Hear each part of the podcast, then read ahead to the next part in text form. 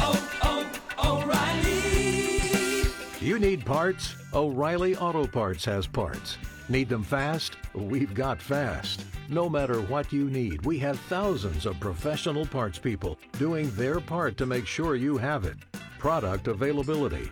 Just one part that makes O'Reilly stand apart. The professional parts people. Oh, oh,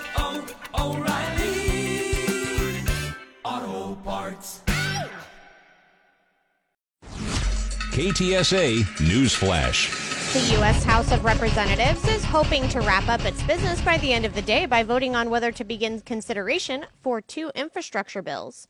One is the bipartisan physical infrastructure bill, and the other is a larger budget reconciliation framework, which focuses on the president's so called human infrastructure agenda. Together, both bills will have a price tag of over $4.5 trillion. President Biden's two track infrastructure agenda could be one step closer to moving forward, with the House taking key procedural votes today. This plan will create good paying jobs, put money in the pockets of American families, lower health care and child care costs, and invest in our nation's infrastructure. Democrats know their proposals are unpopular. They can't even get their own conference to agree. That's Natalie Brand in Washington, D.C. There is still chaos at the Kabul airport as many Afghans are trying to get on planes to the U.S. to flee the Taliban. As some Afghan nationals are beginning to arrive in the U.S., there are many others right now who are stuck. We have been trying to contact the U.S. Uh, embassy here in Kabul. This man is one of those. He is a former officer with the U.S. Agency for International Development. There are some concerns around the Kabul airport gate. He does not want his name used. He is a special immigrant visa holder and still has hopes to get to the U.S. The crowd is higher than expected, and there are some gunfires by Afghan special forces just to manage people. That's correspondent Steve Futterman. Texas Congressman Dan Crenshaw believes the U.S. withdrawal from Afghanistan was an unnecessary self own. The Houston Republican tells Politico he thinks the Biden administration should have planned better to get Americans and Afghans out of the country. Crenshaw believes the U.S. should have stayed in Afghanistan to prevent terrorist safe havens and that the current situation isn't the right outcome. He also suggests America has turned back the clock to September 10, 2001, a day before the terrorist attacks on New York City and the Pentagon. Crenshaw adds Biden was told by military advisors to not leave Afghanistan, but they didn't listen. Catholic Charity San Antonio says they've helped resettle 65 Afghan refugees in the city so far. Many more are reportedly on the way. Fort Bliss in El Paso is one of only four military posts in the nation that are receiving Afghan refugees. No refugee flights are scheduled to arrive at Joint Base San Antonio. White House COVID 19 response coordinator Jeff Zients says the administration has this message for educators who want to protect their students from the virus. We stand with you and are ready to support you in any way. We'll continue to use every tool available to support efforts to protect students and bring them back to school safely. He also urged governors and other leaders to not play politics and force their school districts to make difficult choices for the safety of children. San Antonio health officials say they hope the FDA's full approval of the Pfizer vaccine will help clear up some of the city's vaccine hesitancy. The FDA announced on Monday its approval of the Pfizer vaccine for people aged 16 years and older. The vaccine had been available since last December under an emergency use authorization. It's still approved on that basis for kids ages 12 to 15 and for certain immunocompromised people.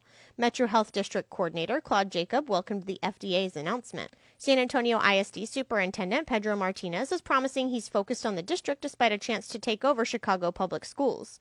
Martinez says he's happy at SAISD and making sure students reach their full potential. He notes the Chicago job was worth exploring because it's his hometown and where he started his education career. Sources told the Chicago Sun-Times it appears Martinez is one of the frontrunners for the job.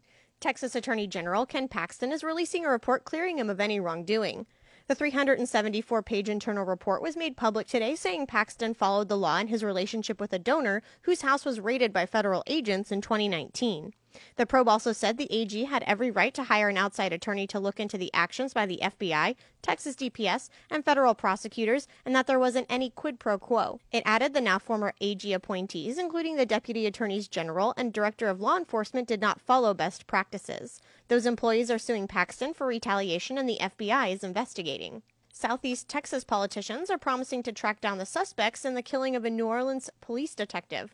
Houston Mayor Sylvester Turner told reporters the suspects will not be able to hide from law enforcement, saying it's just a matter of time. We will find you, okay? We will not stop until you, we find you. We're going to utilize every resource available. He also told the family of Detective Everett Briscoe that the entire city is praying for them in their grief. Briscoe was at a restaurant in the Galleria area when he was shot to death during a robbery last Saturday. A second person was also wounded. Charlie Watts, the longtime drummer for the Rolling Stones, has passed away at the age of 80 in a London hospital, his publicist announced Monday. Watts had dropped out of the band's upcoming U.S. tour after undergoing a successful emergency heart procedure earlier this month. He was often cited as the backbone for the group and had spent his time quietly sandwiched between the personality powerhouses of guitarist Keith Richards and frontman Mick Jagger, often letting his consistent playing style be his largest contributions to the band's legendary status. A man is expected to survive following a fire at a West Side sports bar. San Antonio firefighters say the mostly naked man was found this morning just inside the door of Reptiles Sports Bar on Enrique Barrera Parkway near Marwhite. He's been questioned by police, but it's not known why he was in the bar, which was mostly destroyed. There's no word on a cause of the fire. The tourism industry in San Antonio isn't back to pre pandemic levels, but it's making progress. Visit San Antonio says hotel occupancy rates in July 2019 were more than 76%, fell through the floor last year, but we're back to 74% in July of this year.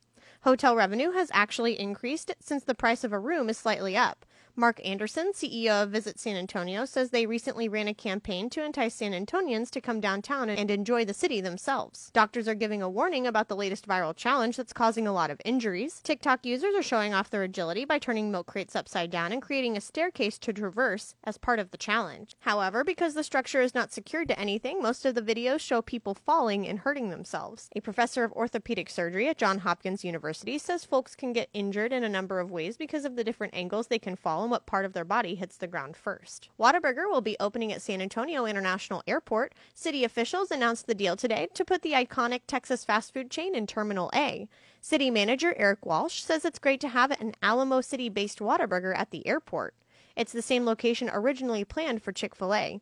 The city council rejected a contract with Chick fil A in 2019 after former city councilman Roberto Trevino said it had a history of being against homosexuals. Chick fil A was offered the spot following a federal suit but declined. Pumpkin Spice Latte fans rejoice. The signature Starbucks fall items returns to menus today. The company is releasing the favorite along with the pumpkin cream cold brew as part of the return of pumpkin at Starbucks. This fall season, the chain will also offer bakery items like pumpkin cream cheese muffins and pumpkin scones. That's correspondent Mark Mayfield. KTSA Money News. Corporate earnings fueled the stock market today, helping push the Nasdaq above 15,000 for the first time ever, while the S&P posted another all-time high. The Dow rose 30 points to 35,366. The Nasdaq gained 77 points to 15,019, and the S&P added 6 points to 4486. New home sales rose a stronger than expected 1% in July. The Commerce Department reports that the average sales price for a new home rose to $446,000 in July, a gain of about $70,000 compared to a year earlier. Jason Brooks, CBS News. KTSA AccuWeather. Humid tonight with clear skies and a low 72 in the hill country to 76 along the Riverwalk. Clouds and sunshine for tomorrow with a high 97. I'm Gregory Patrick with your KTSA Stevens Roofing AccuWeather forecast. And I'm Katie Barber. Good news around the clock at News Talk 550 KTSA and FM 1071 and news anytime online at ktsa.com.